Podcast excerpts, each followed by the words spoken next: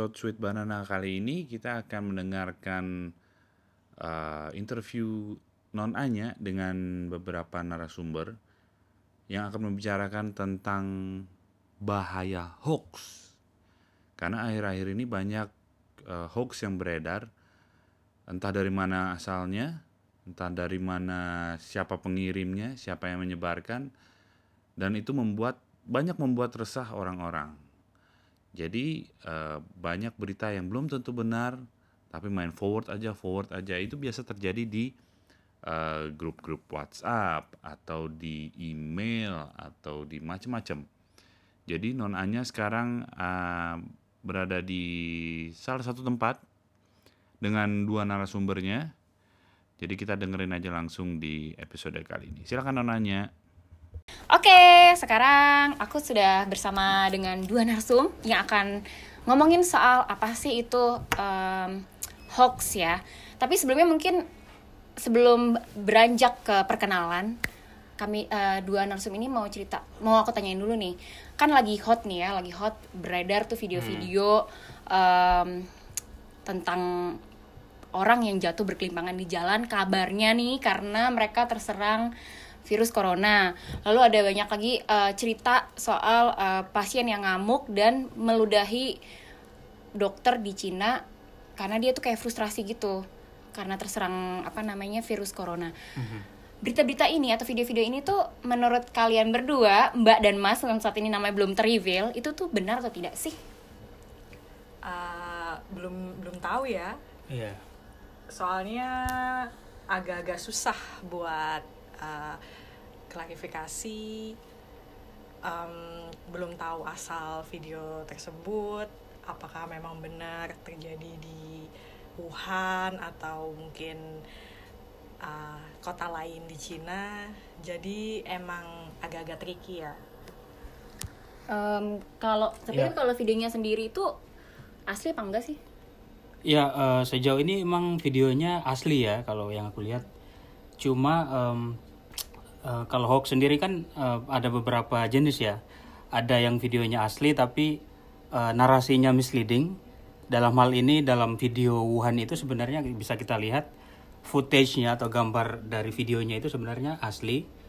Tapi eh, konteks dari video itu eh, kita belum tahu apakah itu misleading eh, atau benar seperti apa. Itu yang perlu ditelusuri lebih lanjut. Artinya videonya itu terlihat beneran emang ad- terjadilah ada orang jatuh-jatuhan itu, tapi konteksnya apakah benar mereka jatuhnya karena virus corona atau bukan itu masih dipertanyakan karena belum terverifikasi ya Mbak ya. Iya, Betul. bener banget. Lagian kita juga gimana kayak gitu kan otomatis kita harus menghubungi uh, pihak rumah sakit atau uh, pokoknya medical um, Tim ya. tim di sana. Nah, itu kan agak sulit juga ya untuk dan apalagi membutuhkan waktu juga untuk tahu apakah benar seorang seseorang itu terinfeksi Ya. coronavirus atau enggak gitu. Oke. Jadi itu emang agak susah sih kalau yang kayak gitu. Nah, Karena kontennya gini ya. eh, jadi eh, bisa aja di video itu emang benar orang berjatuhan, tapi kan kita nggak tahu apakah itu benar-benar karena coronavirus atau karena bisa aja karena serangan jantung atau apa.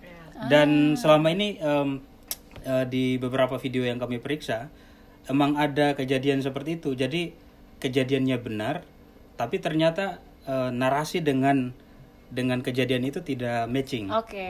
Jadi bisa aja itu karena jatuh karena mungkin penyakit Flu, yang lain, ya. kemudian diklaim sebagai Coronavirus. coronavirus. Nah, ini kayaknya analisa Mbak dan Masnya ini tuh kayak profesional banget ya kan? Gila profesional banget. Apalagi tadi nih si Masnya ini udah udah udah menjelaskan ada dua jenis ya. Ada ada beberapa jenis yang namanya berita palsu itu. Sebenarnya kalian itu apa sih, C? Manusia apa bukan loh ya? Manusia ya. Kalian itu apa? Pekerjaannya tuh apa gitu loh. Uh, kita fact checker ya. Fact checker itu kayak jurnalis periksa fakta ya? Iya. Bahasa Indonesianya ya. Iya bahasa. Iya, ba biar keren kita bilangnya fact checker. Fact gitu. checker di kalau saya boleh mengklaim di salah satu media terkenal di dunia gila. Ini nggak bohong lah, ini terkenal di dunia bener loh. ya Mm-mm. sebenarnya kalau boleh jujur nggak semua tahu sih media kita Iya, nggak nggak semua tahu ya, tapi kerjasamanya sama perusahaan-perusahaan besar ya. Iya. Eh, Tapi gini ya, pendengar dan Bang Apit, ini karena ada protokol dari perusahaannya untuk tidak boleh nge-reveal identity perusahaannya dan tidak boleh terlalu mereveal identitas mereka sebagai jurnalis periksa fakta ini. Jadi eh, sebut saja nama anda siapa? Eh, Daeng aja ya namanya namanya. apa ya? Iya Daeng aja lah. Daeng ya. Kalau kamu siapa namanya? sebut saja bunga Bunga, baiklah Mbak Bunga dan Daeng. Iya. Eh, sebenarnya kalau kita berbicara hari ini kan topiknya di eh, di sweet di sweet banana podcast ini adalah debunking hoax atau menolak hoax lah bisa ya menolak hoax kalau boleh bertanya dari yang basic aja deh dulu sebenarnya apa sih eh, berita palsu itu dan bagaimana sebuah kabar bisa diberikan beri, di dikategorikan sebagai berita palsu gitu. Siapa yang mau jawab?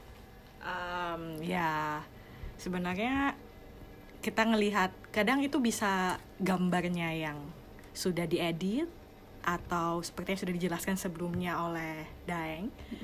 Em, apa namanya bahwa kok klaimnya ternyata tidak sesuai dengan apa yang eh, apa yang dilihat oleh eh, di di Diberikan kan, apa? eh, apa ya ditunjukkan oleh gambarnya Mm-mm. A- atau video juga bisa. Jadi um, sebenarnya dikategorikan ya kalau memang ternyata kedua itu tidak sesuai, entah gambar atau foto, foto video dengan klaimnya atau memang semuanya salah, videonya salah, fotonya salah, klaimnya salah gitu kan. Dan sebenarnya itu aja sih. ada contohnya nggak sih supaya mungkin uh, bisa lebih konkret gitu? Mm-mm. misalnya um, contoh yang bikin kan kadang kalau ada berita dan foto salah itu udah lah namanya salah. Ya, mm-mm. cuman Ya. kalau misalnya ada berita ada yang foto yang benar tapi konteks salah itu contohnya seperti apa sih misalnya? Ya eh, sebelum kalau aku ngelihatnya berita palsu atau berita hoax itu seperti pengert seperti apa kata itu sendiri eh, apa berita yang mengandung informasi palsu sebenarnya secara sederhana seperti itu. tidak hanya teks Atau- ya tapi ya berarti ya Ya berita palsu itu bisa keseluruhan atau sebagian dari dari berita itu eh, palsu, sebagiannya juga benar. Itu bisa termasuk hoax. oke ya. oke Salah satu contohnya misalnya eh, gambar Jokowi memegang apa ya? Itu ada gambar Jokowi memegang foto tikus bakar ya, yang itu yang pernah kita, yang kita lihat hari ini. itu itu ternyata akhir-akhir ini ya Iya, Oke. itu baru hari ini itu ada di sosial media. oh, hari ini ada ya oke Memegang tikus bakar dan ditambahin narasi di sosial di Facebook eh, Jokowi itu mengajak orang untuk makan tikus bakar. Ternyata konteks berita aslinya Jokowi ditawa disuruh pegang eh, tikus bakar dan Jokowi menolak dan agak sedikit jijik gitu. Eh, oh tapi gambarnya benar? Gambarnya benar, itu sebenarnya dia waktu itu Pak Jokowi sedang mengunjungi kalau nggak salah pasar di Tomohon ya, yang memang kita tahu di Manado yang menjual memang hewan-hewan ekstrim, salah satunya tikus. Nah pada saat kunjungan itu beliau diminta ini Pak gitu-gitu kan. Nah mungkin soalnya kan lagi ramai Wuhan nih, jadi mungkin beberapa orang kayak ah ya udahlah kita misleadingkan lah ya, kita putar-putar dikit gitu, Oh, seakan-akan bahwa Pak Jokowi mengajak rakyat Indonesia untuk makan, makan tikus bakar. Padahal fotonya bener ya emang Fotonya memang benar, dia benar-benar beliau memegang memang memegang tikus, tapi Oh, kan oke. konteksnya kan harus dilihat bahwa memang lagi mengunjungi pasar hewan ekstrim Iya, gitu loh. bukan sedang mengajak dan ya bukan sedang mengajak itu gitu. hitungannya udah itu Misleading, mis- berita palsu misleading dan- atau berita palsu. Berarti artinya kalau misalnya nih aku ngebagiin uh, gambar, misalkan gambar Mbak Bunga lagi minum uh, susu nih ya kan? Iya. Lagi minum susu, terus di aku share ke WhatsApp nih. Ini Bunga sedang minum uh, uh, cairan Uh, cairan oplosan. oplosan misalkan. Iya. Nah, itu tuh hitungannya udah bikin aku udah mem- membuat berita palsu dong ya. Oh iya, karena misalnya ada yang tahu, mungkin bisa ngontak aku. Eh, ada foto lu nih misalnya minum oplosan gitu. Iya. Eh, enggak, itu misalnya lagi minum susu apa gitu kan. Hmm, Oke. Otomatis itu udah dikategorikan Nah, berita. Pertanyaan kedua nih, kenapa sih eh, zaman sekarang itu banyak berita palsu? Apakah Iya. disengaja atau tidak gitu? Ya, eh, itu bisa bisa bisa disengaja dan bisa tidak disengaja. Maksudnya Jadi gimana tuh? Jadi eh, yang kami lihat misalnya di momen-momen tertentu, misalnya momen politik eh, ketika pemilu kemarin, itu banyak eh, berita-berita palsu dan hoax yang kelihatan itu sebenarnya cenderung disengaja. Jadi kemungkinan ada pihak-pihak tertentu yang apakah itu dibayar atau secara sukarela em, membuat berita palsu dan hoax untuk menggiring opini. Jadi ada seperti itu dalam momen tertentu. Tapi ada berita palsu dan hoax yang sebenarnya di share karena ketidak apa, karena kemalasan apa dari yang men-share itu untuk mencari informasi di belakang informasi di belakang gambar atau video itu. Jadi misalnya gini, eh, ad- kemarin itu ada foto kitab kuno yang disebar yang dipenuhi kristal, kemudian diklaim sebagai Al-Quran atau Injil eh, zaman kuno yang ditemukan di dasar laut. Itu sebenarnya kelihatan meyakinkan, tapi eh, ternyata informasi eh, itu kemudian menyebar karena orang eh, melihat eh, Gambarnya aja. gambarnya itu mirip Injil atau Al-Quran. Oke. Jadi karena ketidaktahuan dan eh, ketidakmauan untuk mencari informasi di belakang gambar itu, akhirnya mereka memposting sesuatu berdasarkan intuisi dan berdasarkan keyakinan. Asumsi aja berarti Asumsi, gitu ya. gitu. Iya, atau kadang kalau misalnya itu berkaitan dengan orang atau public figure, itu mungkin agak kebawa baper ya. Mungkin misalnya Oh, uh, uh, oke, kadang emotional attachment iya, gitu ya. uh, mungkin memang tidak suka dengan A atau tidak suka dengan B Atau malah terlalu suka atau ya. terlalu suka apa pun itu intinya yang maksudnya nggak netral lah. Itu Benar. jadi apa namanya ketika ada ada apa namanya berita-berita yang ho- yang kurang tepat atau yang agak melintir-melintir gitu terus kayak wah pas banget nih gitu kan. Betul. terus ya udah bantu nyebarin aja gitu. Dan nggak nggak pusing-pusing untuk meriksa karena ya pokoknya gua nggak suka sama dia gitu. Hmm. gitu kan. Jadi ada ada pasti emang belum ada research secara ini sih ya tapi pasti ada pengaruh gitu. Memang personal kayak Sama suka A preference, B C oke. preference gitu Nah, kalau kita bicara soal berita palsu gitu ya. Kalau boleh saya Ah, tambahkan boleh, yang, boleh. yang tadi, eh, sebenarnya kategori eh, berita yang disengaja, berita palsu yang disengaja dan yang karena ketidakma- tidak Ketidaktahuan ya, atau ketidaktahuan, kemalasan ya. kemalasan untuk mencari informasi itu eh, biasanya dibagi berdasarkan kategori. Biasanya kalau hoax atau berita palsu itu berhubungan dengan politik, em, paling sering kita temui itu disengaja atau sengaja di- disebarkan se- oleh kelompok pendukung tertentu. Tapi ketika informasi itu berbau agama, biasanya itu lebih mudah di-share karena mungkin yang mereka rasakan ya mereka menyebarkan kebaikan. Yang kita lihat kayak gitu. Jadi nada dari hoax atau berita palsu tersebut biasanya Berbeda ya? berbeda dan ya kesannya positif kalau misalnya itu agama biasanya kesannya positif dan tidak menyerang pihak tertentu. Oh, berarti- Jadi orang yang yang membagikan itu merasa wah kalau Iya. saya bagikan ini saya mendapat pahala dan mendapat apa menyebar Nah, kebaikan. biasanya kan gitu. berita palsu itu kan konotasinya negatif.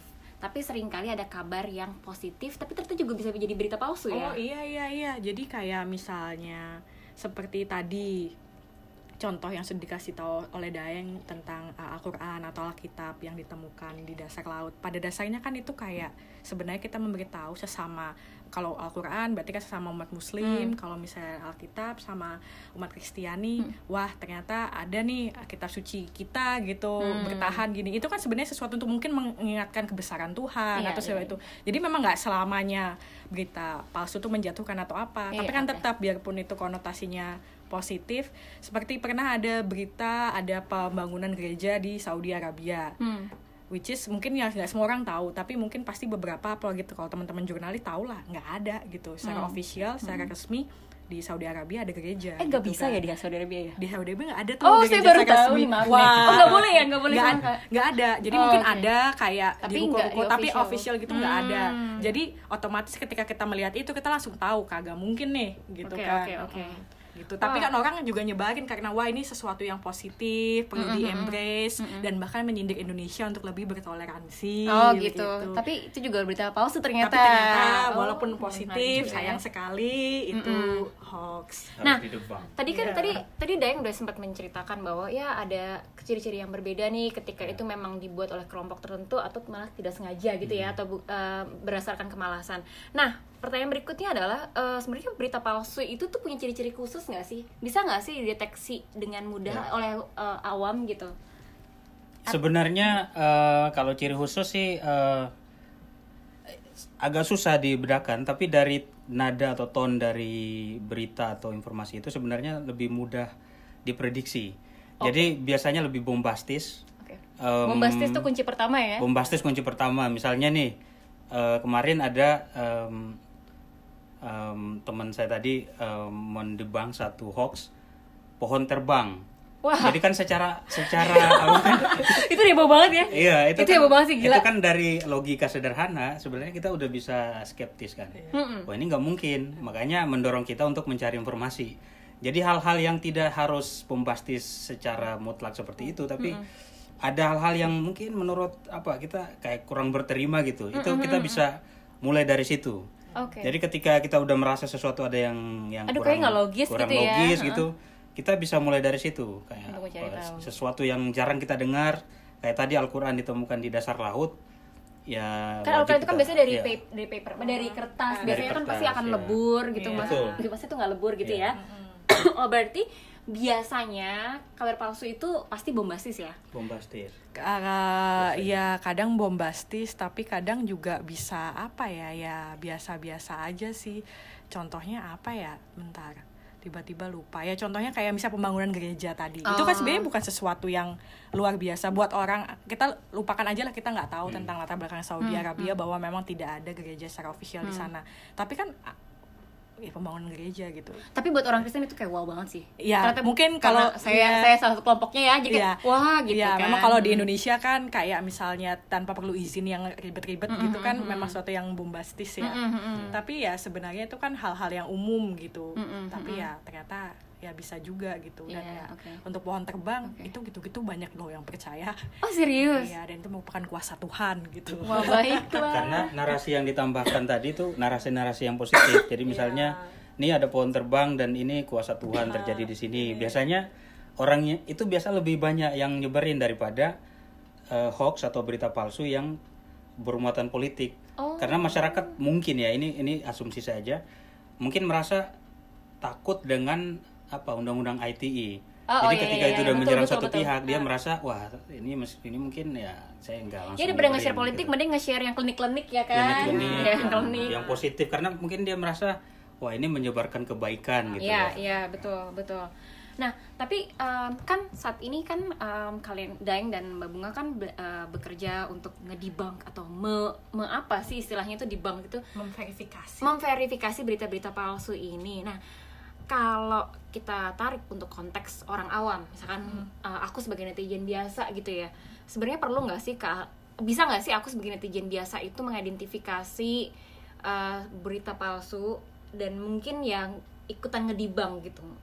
Eh, oke. Ada ada keahlian khusus nggak sih atau kompetensi khusus untuk begitu? Iya, kalau kompetensi khusus ya, ya memang pasti di- ada journalism, ya ada ini inilah. Tapi sebenarnya kan kalau misalnya untuk kita sendiri atau mungkin untuk teman-teman bukan untuk yang professional field, sebenarnya pasti bisa lah. Kalian misalnya ngelihat yang aneh nih, ya tadi contohnya kayak pohon terbang, ya tinggal Google aja kan. Saya yakin pasti dengan Google Google sedikit-sedikit itu pasti akan nemu gitu. Hmm, hmm, hmm. Karena apalagi kalau misalnya udah konteksnya cukup luas, pasti media berbahasa mana apa pun kadang bahkan udah ada gitu. Hmm. Kayak pohon terbang contohnya Lagi itu, kan udah heboh banget, pasti ditulis di mana-mana ditulis biasanya di mana-mana kan. gitu kan. Dan bahkan mungkin kalau kalau pas beruntung ketika Google malah udah ketemu ini aslinya gitu. Oke. Oh, ternyata itu pohon diangkat pakai derek gitu. Hmm, oh. Cuma nge- pas ngambil angle videonya bagus, Iya, jadi nggak kelihatan. kelihatan. Tapi kalau dilihat-lihat tuh talinya sebenarnya kelihatan gitu. Tapi kalau misalnya ternyata ada pohon terbang tapi yang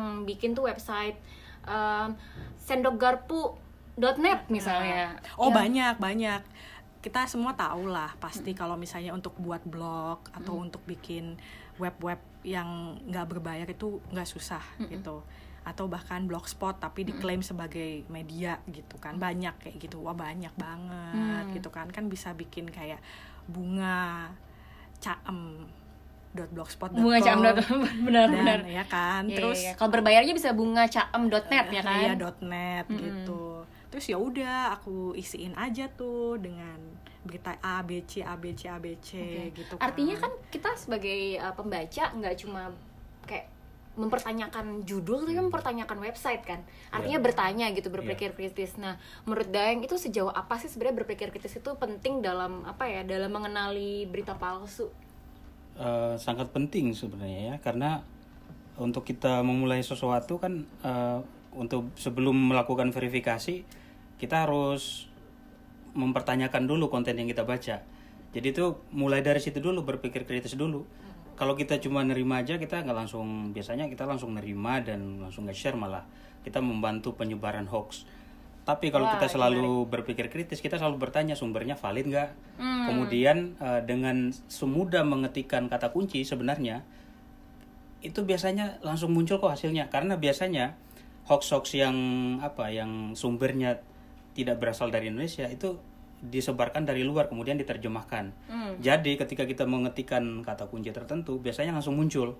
Jadi itu entah disebarin sama media besar atau pernah di fact check sama apa organisasi lain biasanya lebih mudah, lebih langsung kelihatan hasilnya. artinya gini uh, benar setuju nggak sih kalau misalnya aku berkata bahwa sebenarnya seorang awam pun bisa sebenarnya ngedebunk atau uh, memverifikasi sebuah kabar palsu atau tidak itu dengan beberapa beberapa langkah. Yang pertama dengan mempertanyakan kontennya itu logis apa enggak sih?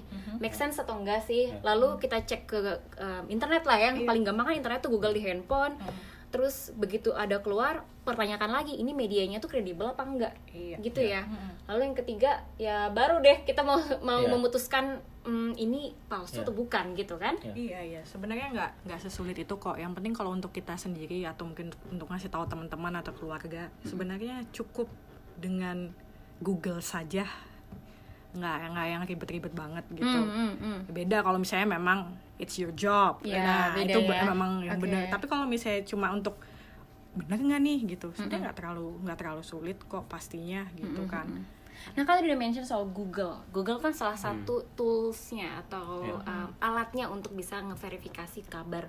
Ada tips nggak sih tools apalagi sih yang bisa dipakai untuk misalkan verifikasi uh, gambar, lalu uh, video, yang kalau mungkin kalau kalian pakainya yang udah disediakan oleh kantor ya, yang udah bagus lah, udah premium ya kan. Tapi kalau untuk kita kita nih yang awam, yang mungkin bisa diakses aja di um, internet tuh apa sih? Google, that's it. Per- pertama mungkin Kalau ya aku sih, Google ya. Google. Google itu kan ada yang yang reverse image juga tuh udah Google reverse itu reverse image itu ya. udah umum dan udah sering dipakai dan jurnalistik ju- jurnalis juga udah sering pakai itu eh, bisa dipakai untuk mendeteksi gambar kemudian kata kunci mungkin se- sebatas memasukkan tanda kutip di satu keyword itu bisa bisa memfilter banyak informasi sebenarnya Ah, oke. problem utama dengan pencarian di Google itu adalah terlalu banyak informasi Yep. yang kita yang disajikan ke, ke pembaca kan tapi dengan dengan apa dengan filter risasi yang kita lakukan misalnya dengan memasukkan kata tanda kutip itu se- mengut bisa memfilter jutaan entry di Google Hmm. jadi mencari informasi yang lebih spesifik Hmm, hmm. jadi dengan Google aja sebenarnya kita udah bisa menyelamatkan apa? Dunia enggak ya? iya bisa bisa membantu menghentikan penyebaran hoax Nah, sebenarnya Iya. ini mungkin untuk uh, sekedar informasi FYI karena uh, aku juga sering pakai di, di pekerjaanku untuk Google kan. Tadi bener katanya Daeng dan Mbak Mbak Bunga bahwa bisa pakai quote di di dalam kat, jadi sebelum kata-katanya itu dimasukkan dalam quote itu artinya untuk menspesifikkan bahwa pencariannya itu hanya untuk misalkan kata um, kalender kalender doang berarti hanya kalender yang semua entry yang menggunakan kalender itu dia akan masuk gitu ya hanya kalender. Ya. Terus em, bisa juga memakai pakai eh, strip, strip, strip, ya strip ya, strip. Misalnya strip kalender, artinya kamu itu mencari artikel-artikel atau entry yang tidak ada kata kalendernya. ya Contohnya hari ini ya, hari ini kan aku lagi mencari tentang SARS, da- data SARS. ya Cuman akhir-akhir ini kata SARS ini sering dipakai untuk artikel yang berkaitan dengan Wuhan virus. Padahal Ya. Wuhan virus, aku nggak mau ngomongin Wuhan virus nih. Jadi tadi aku di Google aku pakai SARS dalam tanda kutip SARS-nya, terus strip Wuhan virus. Ya. Nah nanti akan keluar entry-entry yang ada SARS-nya tapi nggak ada Wuhan virusnya, gitu ya contohnya ya. itu bisa itu sangat membantu misalnya kita mau mencari informasi Wuhan virus dan harus berdampingan. Jadi nggak bisa pisah ya. Jadi Wuhannya di paragraf 1, kemudian virusnya di lain ketiga misalnya. Kita mau itu selalu bergandengan. Oh, selalu bergandengan. Kita Oke. bisa masukkan Wuhan tanda kutip and pakai N kapital and dan. Oh, and dan, Dan ya. kemudian- AND ya. Ya, ND, kemudian tanda kutip lagi Wuhan. Itu Google secara otomatis akan membaca em, bahwa itu eh, si pengguna menginginkan kata itu berdampingan. Jadi bukan terpisah-pisah. Oh, wow. Jadi Google itu udah algoritmanya atau mungkin sistemnya udah sangat canggih. Jadi kita bisa dengan metode seperti itu kita bisa memfilter informasi. Oke. Nah, em, untuk, untuk reverse image itu gimana sih kalau Google reverse image Mbak, Mbak Bunga? Ah, itu ini kalau misalnya di PC ya, soalnya kalau misalnya di kalau Handphone di nggak bisa handphone ya? bisa, tapi kalian download harus download di Play Store atau iOS Oh, aplikasi ah, sendiri ya? aplikasi sendiri Ah, oke. untuk membantu. Jadi ini aku mungkin ngomong ah, via laptop ya atau PC. Sebenarnya kayak gambar itu kalau misalnya kalian ketik aja Google Image terus dibuka terus nanti kan ada pilihan ada gambar kamera tuh di kanan ya udah itu kan ntar kalian bisa upload gambar itu terus ntar Google akan mencari gambar yang mirip mirip itu gitu kan. Oh, nah, oke. tapi memang di situ trikinya adalah kalau misalnya kalian masukkan gambar itu bisa juga hoax-hoax yang lain muncul gitu. Oh, Heeh. jadi harus hati-hati memfilter juga Nah, ya tapi akhirnya. tetap eh, tapi tetap lah maksudnya kalian bahkan tanpa perlu mengklik satu-satu kalian bisa lihat wah ini mirip nih sama yang memang saya mau Hmm. cari berarti kan skip skip skip skip nanti nanti pasti ada lah mana yang Eh, mana yang mana oh Berarti ini sih ini berpikir kritis itu udah paling basic banget ya harus iya tetap sebenarnya mempertanyakan terus. sebenarnya sebenarnya kalau menurut aku pribadi kita sebenarnya nggak perlu kritis banget sih sebenarnya itu make, eh, common sense aja kali iya, ya. ah, Common sebenarnya nggak nggak perlu ah, yang kayak wah apakah ini apakah ini gitu kayak model detektif Conan sebenarnya nggak perlu gitu cukup ya Tapi kan udah. pekerjaan, pekerjaan Anda hampir mirip-mirip kayak gitu Itu, kan. iya, Wih, seksi iya. sekali. tapi kadang cukup kok kayaknya aneh ya Hmm. karena aku sendiri tuh percaya kita manusia tuh punya insting atau punya kayak Hmm, eh, apa namanya pasti tahu Common pasti nggak sense. salah common Ya, sense common lah sense, pasti ya. ada gitu kayak Oke. hmm tinggal kitanya mau apa enggak Iya. kalau menurut aku kalau emang memang belum sampai di tahap pengen nyari atau apa ya udah sih nggak usah disebarin aja Baiklah. Nah, bagaimana kalau video nih? oh Video ada agak tricky ya. Aku dengar. Itu Video itu sebenarnya pakai screen udah udah lumayan ini ya apa eh, tingkat lain apa ya kayak agak sedikit complicated tapi untuk secara sederhana sebenarnya kita bisa screenshot jadi di pause dulu videonya kemudian di screenshot kemudian masukkan Google reverse image Wow. jadi itu langsung Gak kepikiran sumpah. Ini gue baru pertama kali. Makasih loh, Ray. Makasih loh. gitu kan Iya, iya, iya. kalau kita di kantor tuh udah punya tool yang bisa Iya. membagi-bagi tiap Hmm. otomatis mem- memotong berapa frame gitu kan jadi kita bisa nyari frame yang paling kira-kira kita prediksi Google bisa mencari gambar itu nah kalau di video kita cari aja eh, tampilan atau footage yang paling jelas kita prediksi kira-kira Google itu bisa menemukan gambar itu dan bisa Oke. tahu Iya. gitu. Dan itu kita pause screenshot dan masukkan di reverse image. Wah teman-teman sejauh Iya. ini kalian sudah merasakan belum sih seksinya pekerjaan mereka?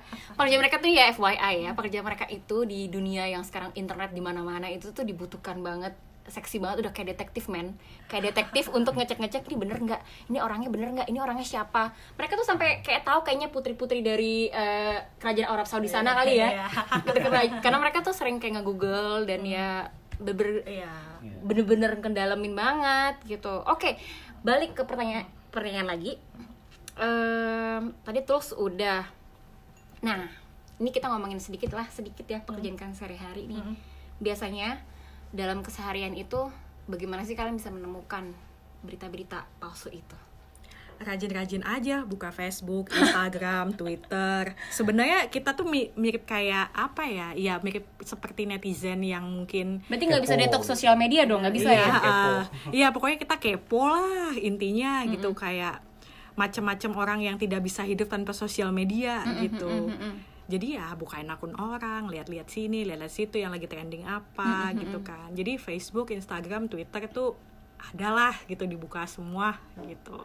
Jadi emang kelihatannya kayak apaan sih nih orang cuma scroll-scroll doang gitu. But that's the job. Wah. Dan satu hal mungkin bagi teman-teman yang masih sering menyebarkan informasi yang belum jelas, perlu diketahui bahwa sebenarnya Facebook itu sistemnya udah sangat canggih sebenarnya. Jadi dia punya algoritma khusus untuk membaca uh, inton uh, apa tone daripada status kita itu, kemudian bisa bisa di apa algoritmanya itu bisa memperkirakan kira-kira itu hoax atau bukan. oh serius? Udah ada kayak gitu? Ud- udah ada itu udah udah sangat canggih. Jadi itu untuk mencegah orang untuk bisa menyebarkan hoax lebih lanjut. Jadi kalau misalnya teman-teman pernah menyebarkan informasi bohong atau hoax itu kemungkinan akun teman-teman ya atau postingan tersebut akan diturunkan degradasinya. Jadi mungkin ketika dicari nggak akan ketemu. Jadi Oh, gitu. Facebook itu udah Wow. melakukan berbagai macam cara untuk bisa mengurangi distribusi hoax. Jadi kalau informasi udah di apa udah di debunk dan di fact check itu algoritma Face- Facebook akan membaca itu sebagai hoax dan di pencarian akan sangat sulit uh, peluang untuk ditemukan sangat kecil Kalian sekarang tahu kan perusahaan besar mana yang bekerja sama dengan mereka? Kalian sudah tahu kan yang barusan disebut? nah, eh, tadi udah dibilang kan, tadi sempat nih yang udah ngomong eh, ini FYI aja buat kalian yang hobinya menyebarkan hoax. Wah, gila kayak udah udah udah mengancam sekali gitu. Nah, tapi kan kadang nih ya, kayak bapak saya, bapak saya atau mungkin bapak-bapak yang lain atau bapak ibu yang lain atau ya banyak lah teman-teman juga. Kalau sekarang sih aku melihatnya malah teman-temanku ya di sosial media di Twitter. Mungkin maksudnya biar biar paling paling update gitu. Tapi sering kali malah meneruskan hoax. Yang artinya kan berarti dia eh, apa ya pro hoax lah kasarnya kalau menurut aku nih ya ekstrimnya. Tapi kadang ya kita juga tidak sadar bahwa kita itu meneruskan kabar palsu. Pertanyaannya bagaimana sih atau ada nggak sih tips dari kalian bagaimana caranya supaya kita atau netizen atau social media users itu bisa lebih bijaksana dan menghentikan hoax gitu? Kalau misalnya oke mungkin pernah ya ya khilaf kalau kata orang Indonesia mah gitu. Lagi khilaf kalian nyebarin gitu. Tapi kan otomatis ketika memang itu hoax memang para fact checker ini menangkap dan mendibang pasti kalian yang nyebarin itu juga pasti akan tahu. Aku yakin karena itu pasti juga akan tersebar lagi juga di sosial media dan bahkan kalau mungkin kalian buka tadi seperti yang udah dikatakan oleh Daeng akan ada apa namanya info bahwa ini tuh uh, misleading gitu kan. Nah tentu kalian sebagai netizen yang tentu tidak sengaja harusnya OMG gitu kan. Mungkin kalian bahkan bikin klarifikasi kalau mungkin kalian punya kayak jutaan followers gitu. Kayak maaf ya tadi aku sebarin gini-gini atau langsung langsung take down ini kalian gitu. Sebenarnya kalau misalnya ini ya oke lah. I mean kadang kalian tidak sengaja. Yang penting klarifikasi aja habis itu supaya para follower kalian yang ratusan ribu atau Wih, jutaan gila, gitu wih, wih, wih, wih, kayak langsung ah gitu salah Iya. gitu dan itu aja jadi pesan berantai kayak tadi tuh salah tadi tuh salah tadi tuh salah gitu Oke. kan tapi kan ada juga orang yang kayak Jadi bi bi bi, bi trans- apa ya? Trans- Be responsible lah ya iya, ketika uh, lo melakukan kesalahan ya minta maaf lah iya, dan dan kasih tahu lah kasih klarifikasi. tahu aja gitu tapi kan ada juga yang kayak oh itu hoax oh ya udah gitu kan Ternyata berarti kan tidak ada itikat baik untuk kayak apa namanya mencoba setidaknya memfilter atau membuat para followersnya sadar bahwa apa yang dia sebarkan ternyata itu Salah. salah Oke. gitu. Ada tips nih Dayang nih? untuk me- menangkal penyebaran hoax ya sebenarnya semudah pertama nggak nggak ikut menyebarkan informasi yang kita duga itu hoax Gak main forward, gak, nggak main, main retweet asal ya. forward sebelum dibaca Iya. kedua ketika kita melihat informasi di Facebook atau sosial media dan kita yakin itu itu hoax kita report aja Oh ada ya? iya report itu akan eh, apa ya lebih mudah kebaca sama fact checker gitu. Jadi fact checker itu kalau ketika mencari informasi itu akan lebih mudah menemukan. Karena udah ada yang ngasih apa yang kayak melaporkan gitu. Jadi eh, dan algoritma Facebook juga akan menangkap itu sebagai oh ini kemungkinan hoax. Nggak akan langsung di take down sama sama Facebook tuh nggak nggak nggak take down konten. Biasanya cuma dikasih warning aja. Jadi ketika informasi itu dibaca orang lain kalau misalnya udah banyak yang yang mereport itu sebagai hoax nanti akan ada apa semacam notifikasi atau atau paling tidak kesempatan untuk informasi itu ditemukan jadi lebih kecil Oke. jadi bisa membantu menangkal penyebaran hoax Artinya Ya. tipsnya eh, pertama semudah tidak mud tidak asal nge-share di WhatsApp, nggak nge-share asal forward, nggak asal nge-retweet, nggak asal nge-share di Facebook atau nggak asal nge-share di Instagram atau nge-post di Instagram ya. Nah, eh, setuju kan kalian ini masih muda-muda nih, ya kan? Terus tapi kita kan lebih melek teknologi, lebih Iya. melek kabar palsu. Setuju? Eh, kalian tuh tipikal anak muda yang bakal bisa ngasih tahu bapak ibu kita nggak sih kayak, oh itu hoax jangan di share gitu. Karena kalau gue, gue tuh ngasih tau bokap gue sampai sering kayak berantem, kayak pah nggak usah nge-share itu kan itu hoax udah gini. Tapi terus pasti alasan adalah ya kan maksudnya baik Oh, supaya iya, iya. semua orang waspada gitu. Iya, Padahal ya iya. beritanya tuh yang dikirimkan salah gitu. itu selalu seperti itu sih saya rasa itu terjadi di setiap keluarga di Indonesia gitu kan Benar, benar, benar. itu bapak ibu pak de bude paman bibi gitu kan jaga-jaga waspada daripada daripada kalau enggak syukur kalau misalnya iya kan setidaknya sedang ini yang ngasih Sudah tahu. waspada, iya bener. tapi kalau memang kita udah tahu atau kadang males kelahi dengan ini ya udah kirim aja apa gitu kan. Ini sudah di fact check Ah, kasih tahu. Nih jadi kan nggak usah bilang itu usah- salah. nggak usah ngedebat bla bla bla bla ya. nih aku ada info nih ya. Aku ada info nih papi Ini Forward aja. forward aja linknya yang Ah, udah ah. udah terverifikasi. Ah, ya. bahwa ternyata atau misalnya misalnya kalian sudah bisa verifikasi mandiri nih gitu karena tadi udah Google mencoba gini-gini ya udah kalian iniin aja kasih entah artikel aslinya video aslinya atau apa pun yang asli yang kalian dapat entah dari YouTube atau dari apa yang kalian tahu sumbernya memang udah Ya. oh video gini gini gini kayaknya nggak gitu deh kirim aja linknya gitu Oke, kan oke. nanti kan mereka akan ngelihat sendiri oh oh gitu Oke. Itu biasanya terjadi di grup keluarga sih, grup keluarga WhatsApp. Dan kalau aku pribadi ya emang sama seperti teman tadi ya di karena malas berdebat sama keluarga apalagi yang udah senior gitu. Ya udah sebarin linknya aja dan mereka baca sendiri dan langsung tahu itu hoax. Mm-mm. Itu sih biasanya. Oke. Biasanya di grup keluarga itu lebih karena mungkin ya berbagai macam latar belakang. Mm-mm. Baik itu mungkin ya pendidikan atau pergaulan biasanya lebih rentan biasanya. Mm-mm. Ya.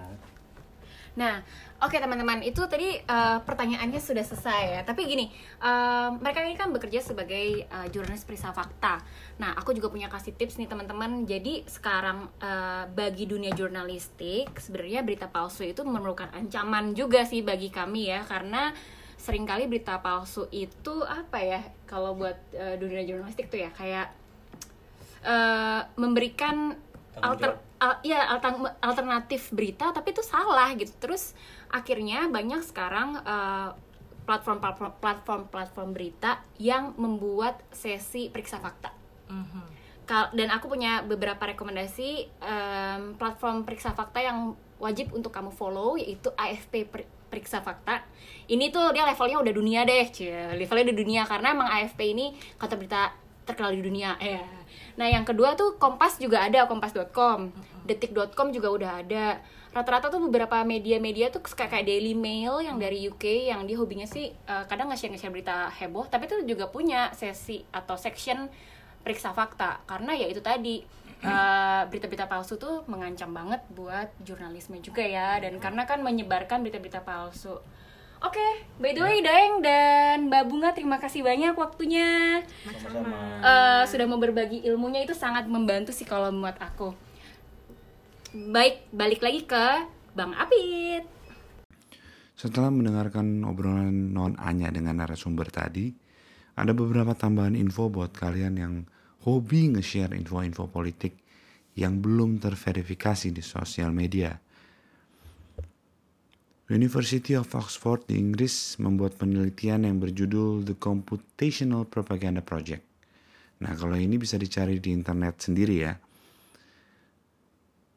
Studi ini menemukan bahwa account-account bot yang hobi nge-share isu-isu politik itu sering muncul ketika ada krisis dan biasanya didesain untuk mendukung agenda pihak yang merasa kesulitan, termasuk pemerintah. Kita nggak bilang bahwa pemerintah yang mana, tapi hasil penelitiannya pemerintah secara general. Pemerintah disebut bisa mengendalikan akun bot karena memiliki sumber daya finansial dan informasi yang kuat. Dalam topik yang sama, waktu itu Non Anya pernah interview dengan salah satu ahli media sosial, yaitu Ismail Fahmi. Dia adalah founder Drone Emprit. Pas Ismail ini pernah bilang, kalau aktor atau aktris politik biasanya menggunakan akun bot untuk memanipulasi dan mendominasi percakapan atau narasi di dunia maya. Mereka juga menyerang oposisi, membuat dukungan palsu, dan bahkan menutup isu-isu yang besar yang benar-benar terjadi di kehidupan yang nyata. Mas Ismail juga bilang, dampak berita palsu tidak cuma itu, tapi sampai bisa memecah belah negara atau bahkan menciptakan bom waktu yang suatu saat bisa meledak.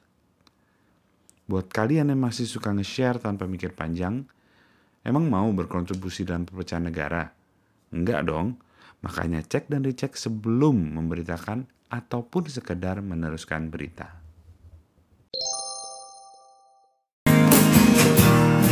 Asiknya sweet banana Ngobrol